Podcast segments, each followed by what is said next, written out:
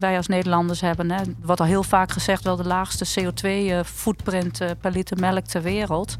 En elke liter die hier niet geproduceerd gaat worden, die verplaatst naar landen waar het gewoon minder goed gaat en nog minder goed met dierwelzijn.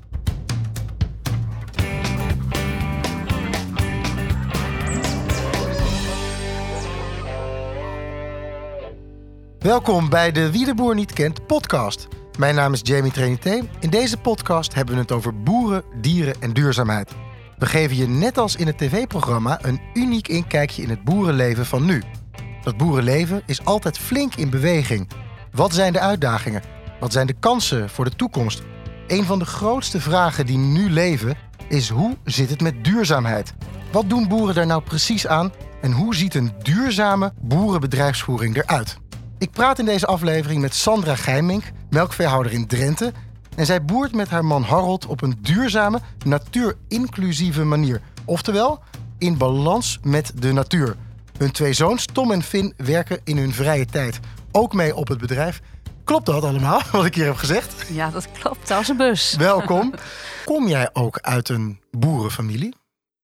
Ja, ik, uh, mijn moeder is geboren op een boerderij. En als uh, kind irriteerde ik mijn vader altijd al doordat ik eerst de koeien wilde melken en dat hij dan te laat voor Studiosport thuis kwam. ja, de, dus het werd al helemaal omver geschopt, gewoon het hele plan. Ja, het zat er uh, een beetje goed in al. Ja. Want, want wat is dat dan, hè? Dat, dat boerenbloed, dat, dat boer willen worden? Nou, eigenlijk heb ik na mijn jeugd dat een stukje eh, weggestapt. Hè. Ik wilde eigenlijk in de stad uh, leven en met uh, ingewikkelde kinderen werken. Maar goed, toen ontmoette ik mijn man en die koeien, ja, die hebben mij gewoon gepakt. Dat is gewoon een liefde voor dat dier. Mhm. Een gevoel waarvan je. En, en ook een manier van leven. Hè. Je moet wel altijd beschikbaar zijn, maar ook ja, de variatie, de dynamiek en het, het cyclische. Hè. Je ziet ze geboren worden, je zijn hun hele leven bij je. Wat is nou jouw ideaal? Waar, waar, hoe, hoe, vanuit welk perspectief ben je hiermee bezig? Om eigenlijk toch een mooi bedrijf op te bouwen. Uh, een mooie kudde koeien te Mhm. hebben waar je mee leeft en werkt. En die toch ook wel weer door te kunnen geven aan de volgende generatie. Dat is eigenlijk wel het allereerste wat dan in me opkomt uh, als je dit vraagt. Je zei, ik ben uh, ook een tijdje, heb ik even verkend hoe het leven in de stad was. Dus hoe ben je nou uiteindelijk echt begonnen als boer? Uh, ja, doordat uh, mijn man uh, zijn bedrijf verplaatste, omdat het uh, niet kansrijk was waar het bedrijf stond. En het was gewoon heel praktisch van nou, dan verhuis ik maar mee, want ik kan vast overal wel wennen en werken en leven. Ja, dus en eigenlijk heel impulsief. Ja. Impulsief, zoals de liefde dat vaak van ons dan vraagt. Hè? Wat, ja. wat maakt nou een, een, een boer tot een goede boer? Want er zijn vele manieren van boeren. Ja, ik, ik denk toch de, dat je je moet kunnen verbinden, ja, met, met, in ons geval met melkveehouderij, met de dieren. Dat je daarmee uh, ja, de toewijding mee moet kunnen leven. En um, ook wel dat je moet kunnen anticiperen op uh, alles wat de omgeving van ons vraagt. Die verandert steeds. Dus je kunt niet alleen een goede boer zijn door alleen goed voor je dieren te kunnen zorgen. Je moet ja, ook de veranderende omgeving daarin een plek kunnen geven. En bedoel je daar dan uh, politiek Den Haag mee of meer gewoon de wei of, of, of je, nee. de natuur? Uh, de natuur en de mensen om je heen. Ben jij samen met je man, zijn jullie goede boeren? Ja, dat vind ik wel. Ik ben wel trots op onszelf. We hebben koeien die heel oud worden en uh, ja, ze, ze, lopen lekker buiten in de wei. En uh, we zijn met heel weinig begonnen en we hebben een hartstikke mooi bedrijf opgebouwd. Dus ik, ja, en we doen het samen met plezier. Nou, wat mensen die bij ons werken, werken graag bij ons. En uh, ja, we hebben echt blije koeien, dus ik denk het wel.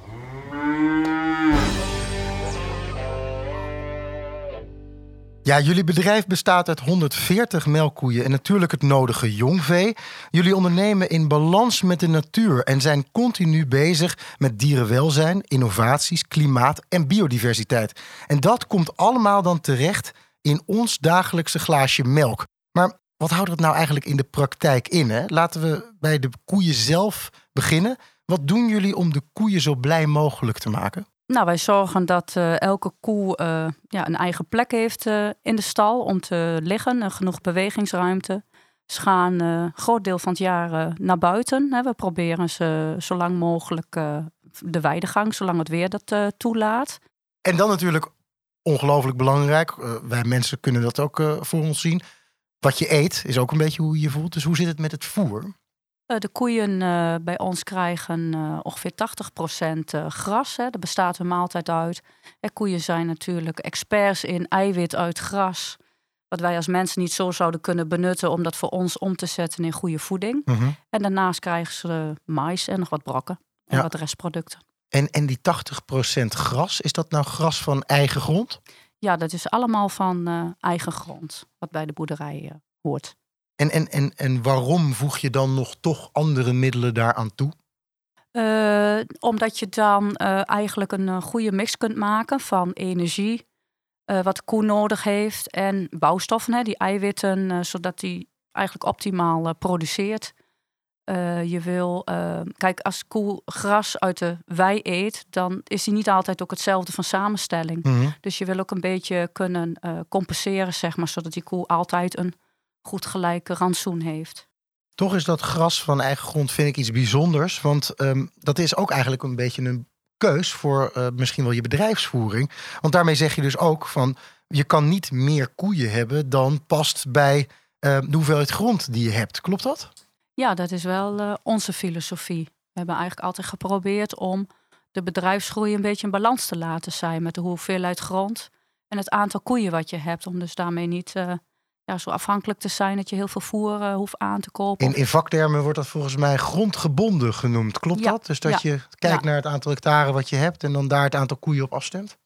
Dat klopt. Dat noemen ze grondgebondenheid. Dan kijken ze naar hoeveel dieren je per hectare hebt. En in ons geval is dat ja, een goede 2 GVE. Mhm. Beetje moeilijk woord misschien. Dat zegt per mij inderdaad hectare. Ja, groot vee-eenheid Ah, per hectare. En, en, en, maar toch, ehm, dit wordt nu, eh, dit voelt een beetje als een soort van, zo is dat nu eenmaal.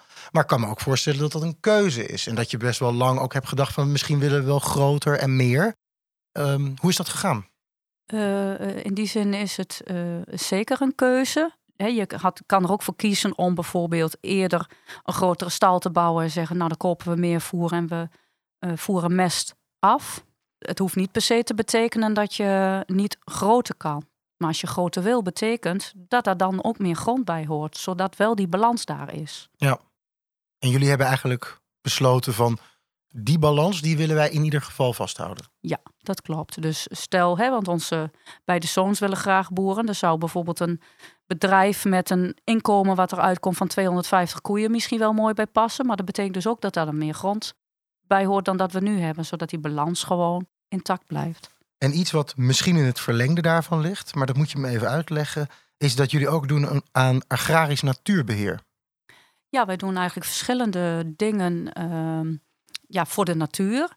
Bijvoorbeeld eh, bij snoeien heel gericht en dan leggen we het snoeiafval zo neer zodat je schuilplekken eh, creëert voor, eh, ja, voor vogels en voor insecten.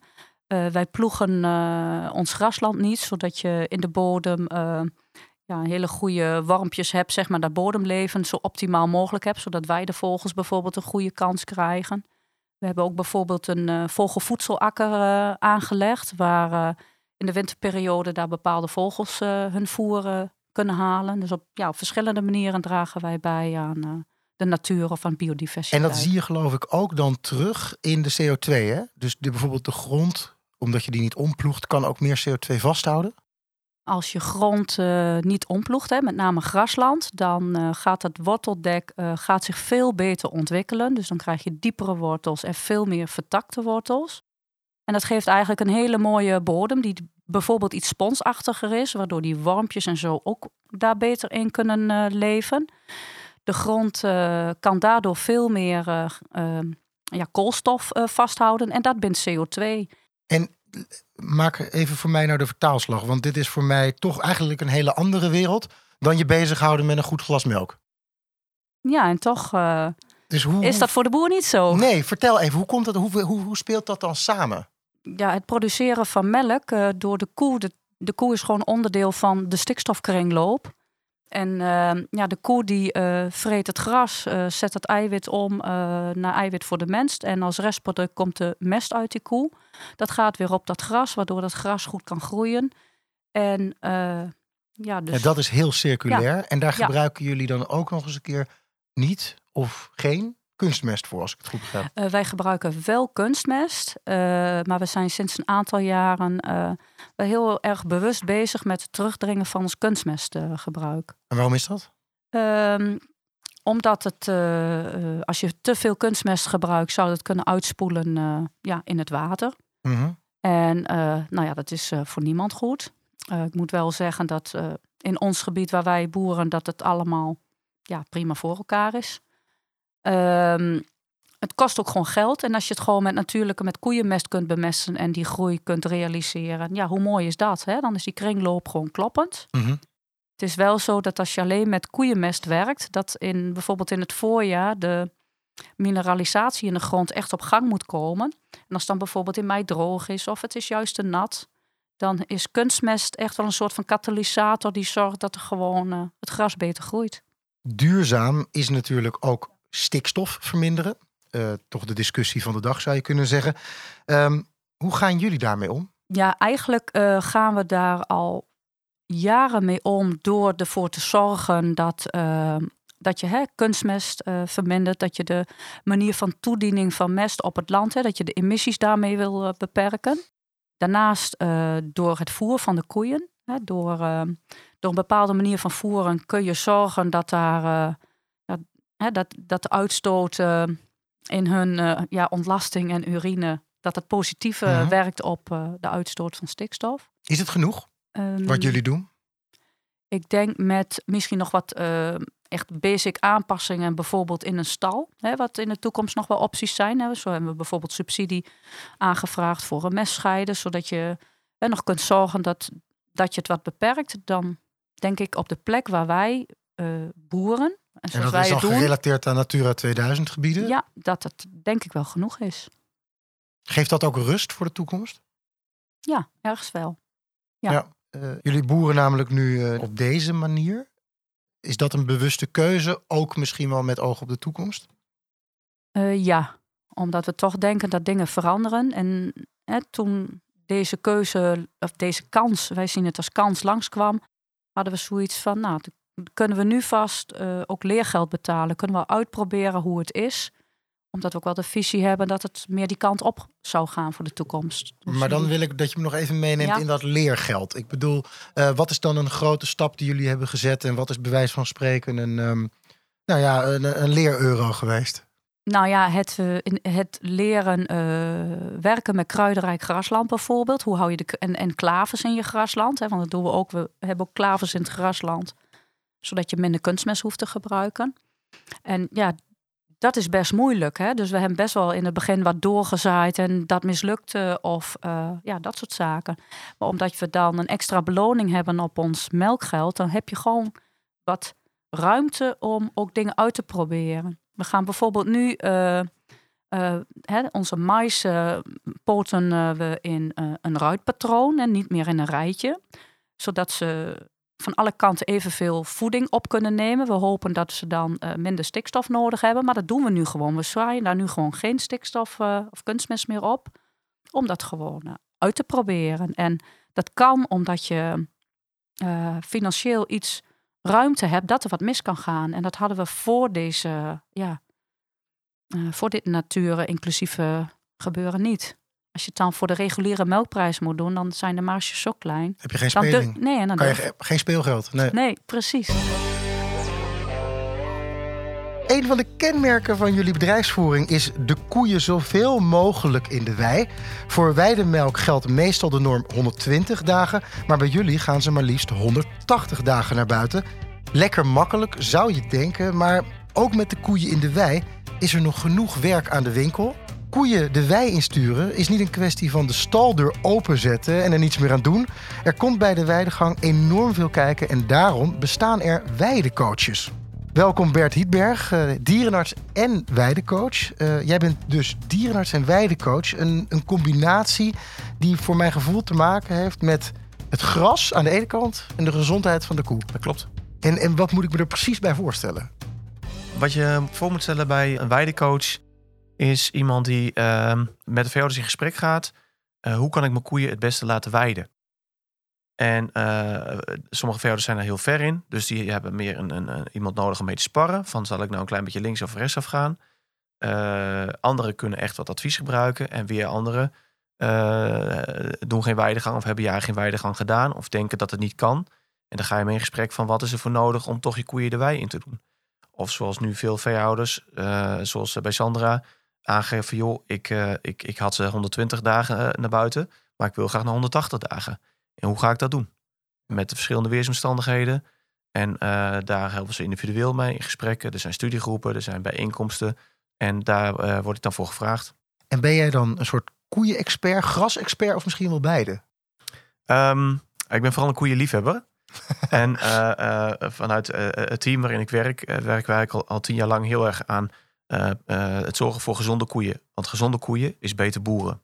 En wij werken aan levensduur. En als we daarbij wachten tot een dier een keer nou ja, ziek wordt, eh, de boer of boerin ziet dat hij ziek is. Of er komt een melding op de sensor, zoals je nu steeds meer meemaakt, dat, dat dieren gewoon gevolgd worden. Dat er mhm. heel snel, als er iets aan de hand is, dat, dat er heel snel ingegrepen kan worden of een klein beetje bijsturen.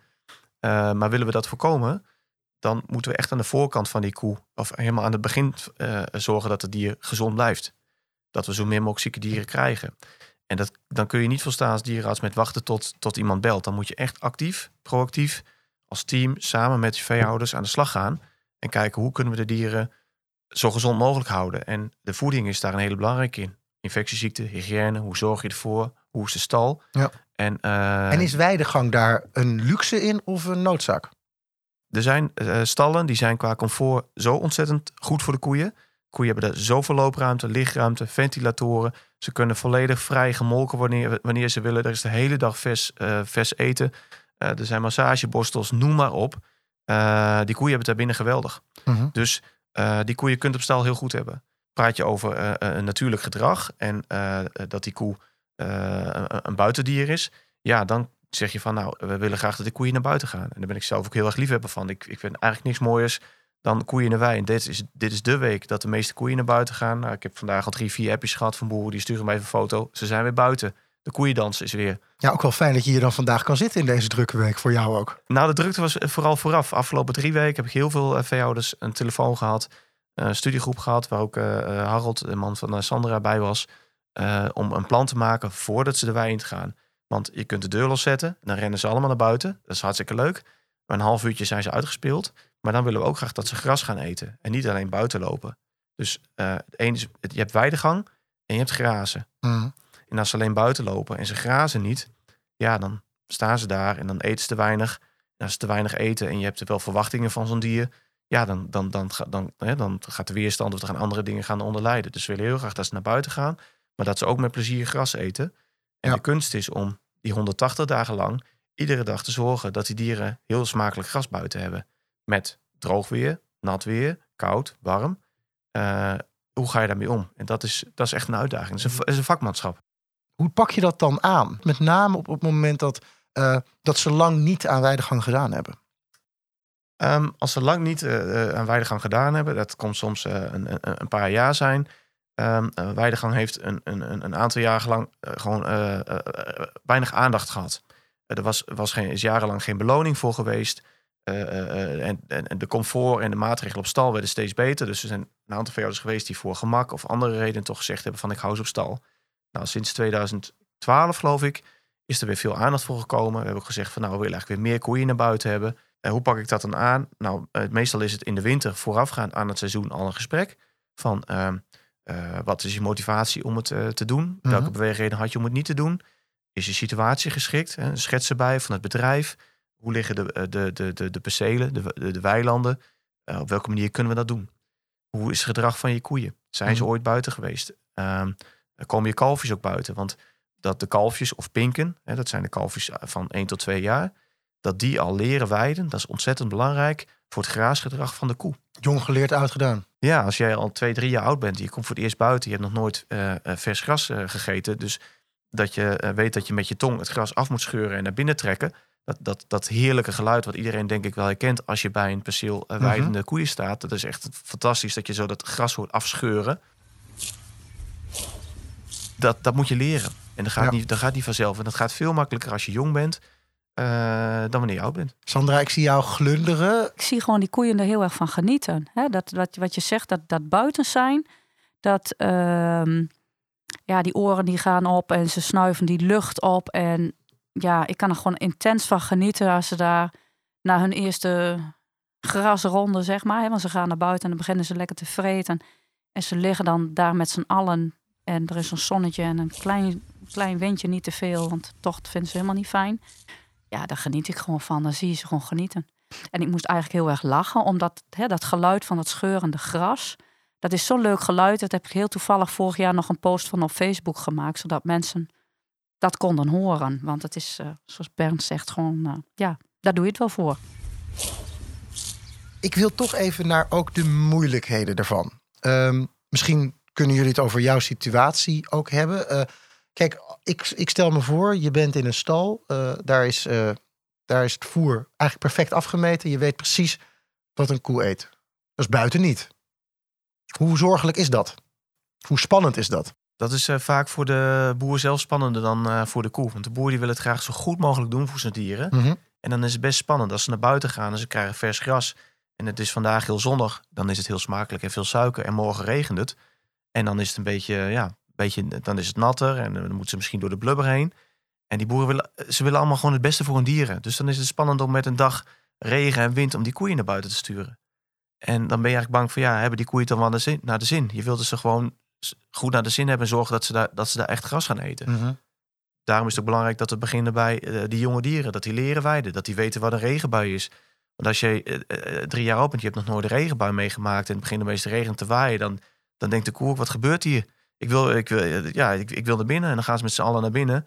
Nou, en als je dan 140 koeien hebt die in een sprintje naar binnen lopen. Nou, dat is, dat is een heel geweld. Ja. Dus ehm, dat zijn allemaal, uh, het zijn allemaal kleine dingetjes die, die, die je als coach, uh, als weidecoach, waar je met een boer het over hebt. Van wat is nou bij jou de uitdaging? Is dat bij jou die slecht weerdag? Of zit dat in juni, als het gras begint te bloeien en die kruiden beginnen te bloeien, dat het iets minder smakelijk wordt? Dat de koeien het dan minder lekker vinden? Hoe kunnen we daarmee omgaan? Misschien moeten we dan even een keer maaien en, en, en het gras inkuilen. En zorgen dat ze daarna weer een frisse weide krijgen. Dat soort, dat soort dingetjes. Ja. Die zorg om de koe uh, vind je heel belangrijk, maar ook een stukje gezondheid. Uh, als het bijvoorbeeld regent, hebben die koeien de neiging, tenminste onze koeien, om met z'n allen in een hoekje te gaan liggen. En ja, dan loopt gelijk, zie ik per uur het risico op een ontsteking in hun uier uh, te krijgen.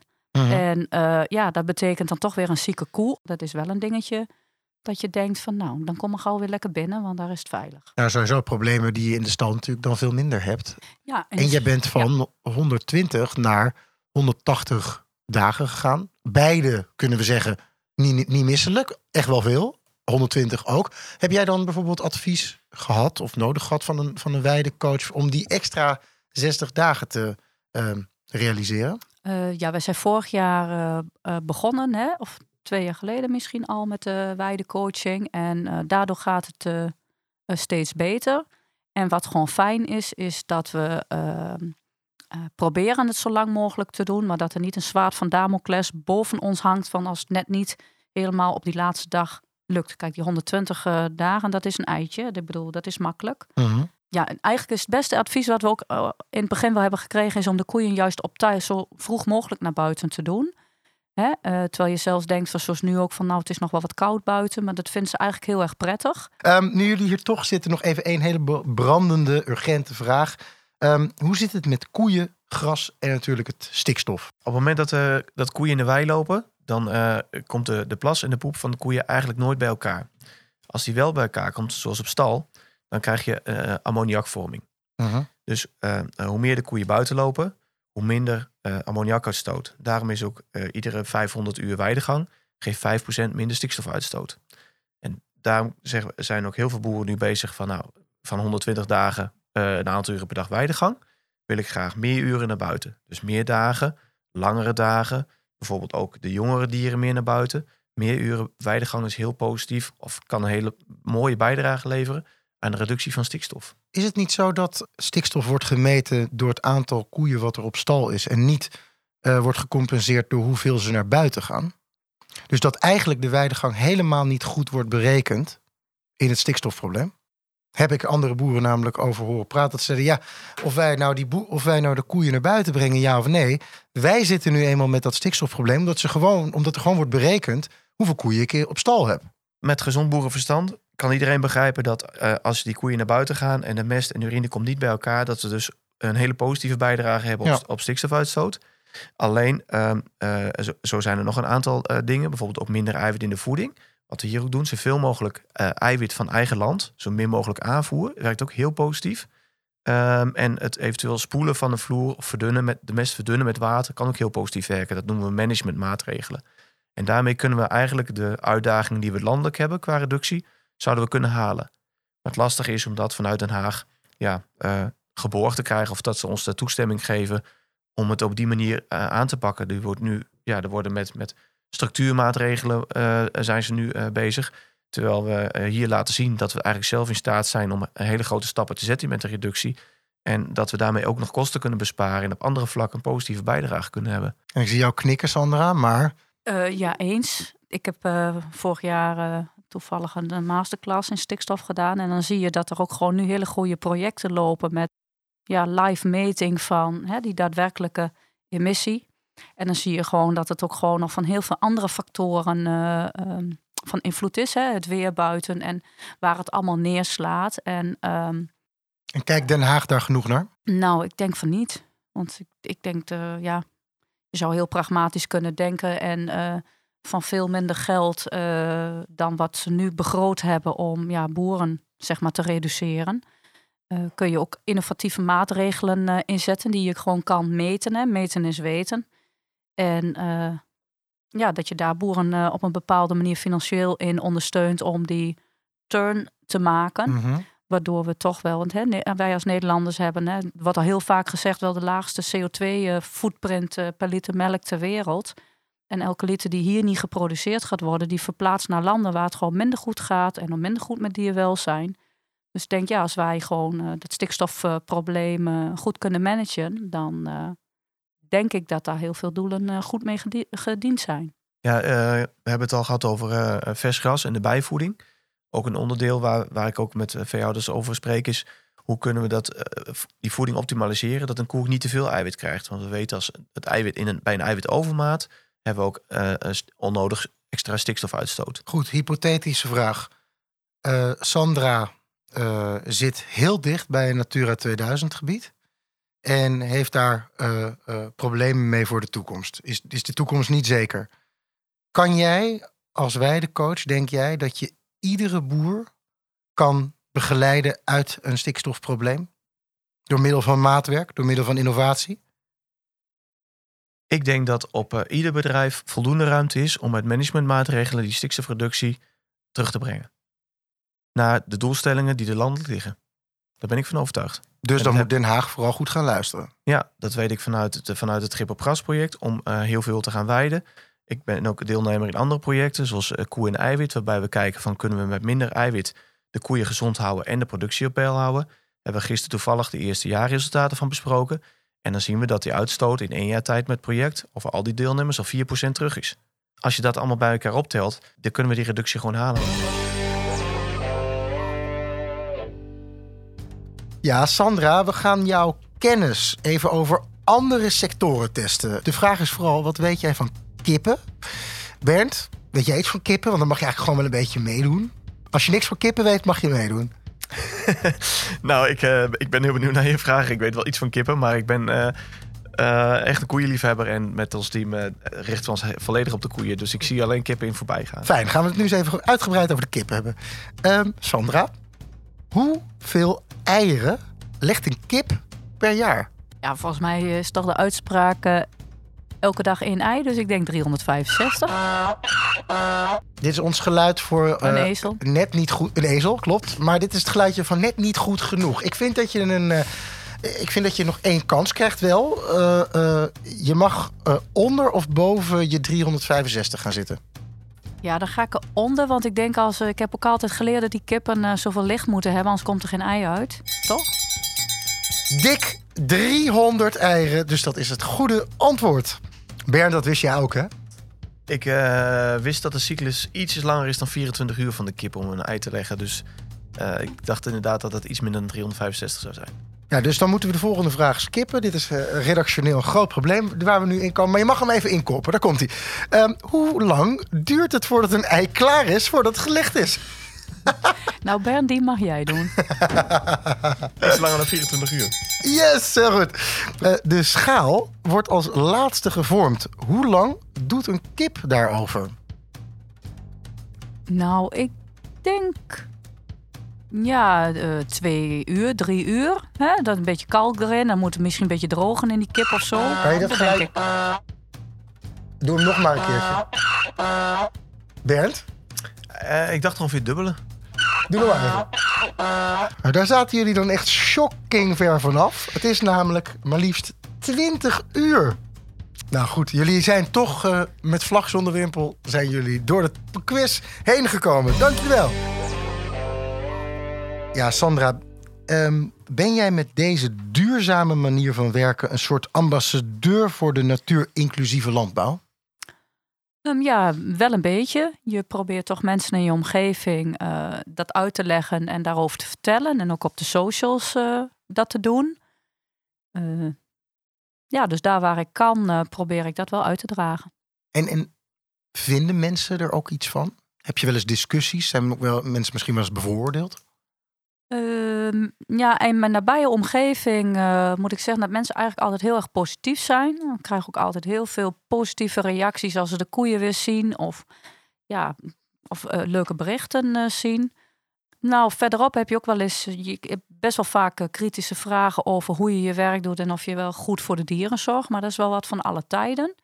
Maar mijn ervaring is dat vaak onwetendheid is. Dat als je een stukje uitleg geeft of dat mensen op je bedrijf ko- komen kijken, dat mensen eigenlijk allemaal heel positief zijn. En wat is dan bijvoorbeeld een vooroordeel en, en, en een, gesprek wat je dan zo al voert?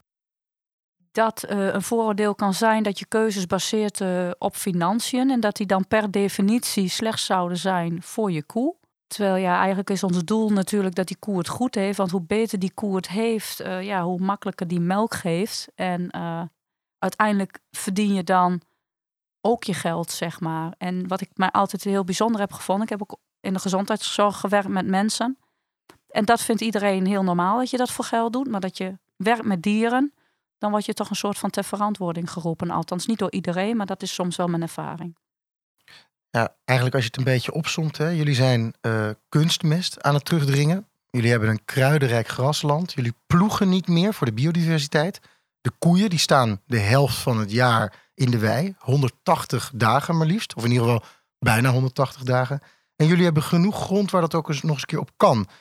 Ehm, als je het bij elkaar optelt, is dit dan ook boeren zoals jullie dat het allerliefste willen? Nou, voor nu eh, is dit eh, ja, een goede manier eh, om zo te boeren. Ja, ik denk voor de toekomst, hè, naarmate er ook weer meer innovaties zijn, eh, sluit ik niet uit dat een balans in je bedrijf ook gehaald kan worden, bijvoorbeeld eh, op andere manieren, omdat innovaties daaraan bijdragen. En wat denk je dan dat er zo ook kan veranderen? Ja, er zijn nu best wel veel ehm, ja, eh, innovaties op het gebied van, van mestverwerking, van mestscheiden of hè, om emissie in je stal te reduceren. Eh, dus in die zin kan ik me dan ook wel voorstellen dat je dan in ieder geval genoeg grond hebt, zeg maar, voor eh, grasland. Maar dan hoeft het niet per definitie erg te zijn dat bijvoorbeeld eh, dat we mais aankopen omdat een akkerbouwer dat verbouwt, zeg maar. Daar zie ik niet heel veel problemen dan in. Ja. Bernd, jij, jij ziet ontzettend veel verschillende bedrijven. Je adviseert ze. Eh, ehm, waar denk jij nou dat de meeste winst te behalen is in Nederland? Wat moeten we nou zo al gaan doen, ook voor die toekomst? Om bijvoorbeeld ook bepaalde boeren uit de gevarenzone te halen. Ik denk dat het heel belangrijk is dat we, eh, we de ruimte krijgen om met de eigen mest die koeien produceren, die eh, zo goed mogelijk eh, te benutten op het bedrijf en die ook wat te mogen bewerken of in ieder geval zoveel mogelijk te gebruiken. Want nu zijn er toch bedrijven die de mest van koeien af moeten voeren en daarvoor kunstmest terug mo- moeten kopen. En dat zou toch een hele gezonde maatregel zijn als we dat om zouden draaien. Wat is Eh, daar precies voor nodig? Ehm daar is eigenlijk eh, voor nodig dat er in eh, Europa beslist wordt dat eh, mest bewerkt mag worden. ehm, zodat je eigenlijk je eigen, je eigen kunstmest maakt. Zo Sandra heeft heel goed uitgelegd dat het in het voorjaar handig is om gras een soort katalysator te geven. Wat meststoffen die wat sneller werken. En dat zou je ook met eigen mest wel kunnen doen als je die wat bewerkt. Eh, om het gras eh, in het voorjaar, als het allemaal nog koud is, toch vlot eh, te laten groeien. Zodat die koeien goed snel naar buiten kunnen en dat er ook gras staat. En ehm, wat ook een, een initiatief zou kunnen zijn met wat innovatie, is misschien dat we onze eigen reststromen nog beter gaan benutten. Nu gebruiken we al reststromen van onze voedingsindustrie. Noem op van, van, van koekjesfabrieken en Ja. bierborstel van bier. Maar ook onze eigen ontlasting, klinkt misschien wat smerig.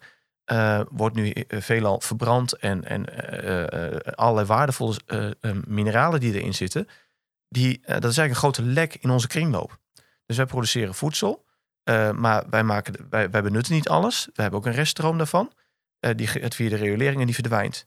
En hoe mooi zou het zijn als wij de mineralen die, die daarin zitten, de, de, fosfaat en stikstof en andere mineralen, dat we die weer terug zouden kunnen krijgen. En dan hebben we onze kringloop veel beter sluitend in Nederland. Tot slot, hoe zien jullie de toekomst van jouw bedrijf en in jouw geval van de landbouw? Maar Sandra, hoe zie je de toekomst van je bedrijf? doorgaan eh, met wat we ingezet hebben. En ehm, ik hoop eh, over een eh, paar jaar, als de jongens van school zijn, door te gaan met innoveren, nog een stukje te groeien. En dan nog steeds een heel mooi ja, bedrijf te runnen met koeien en mensen van voeding voorzien. En dan dat met een mooi sluitende kringloop. En op je oude dag heel af en toe nog een klein beetje koeienmelk. Ja, ik, ik, ik denk wel dat ik eh, wel zo'n type ben. eh, dat als ik nog een beetje kan. Sandra en Bernd, ik dank jullie enorm voor jullie komst en dit ontzettende mooie gesprek. Nogmaals ontzettend bedankt. Graag gedaan. Ik vond het heel leuk om te doen. En ook u bedankt voor het luisteren. Luister ook andere podcastafleveringen en kijk ook naar ons televisieprogramma en leer nog meer boeren kennen.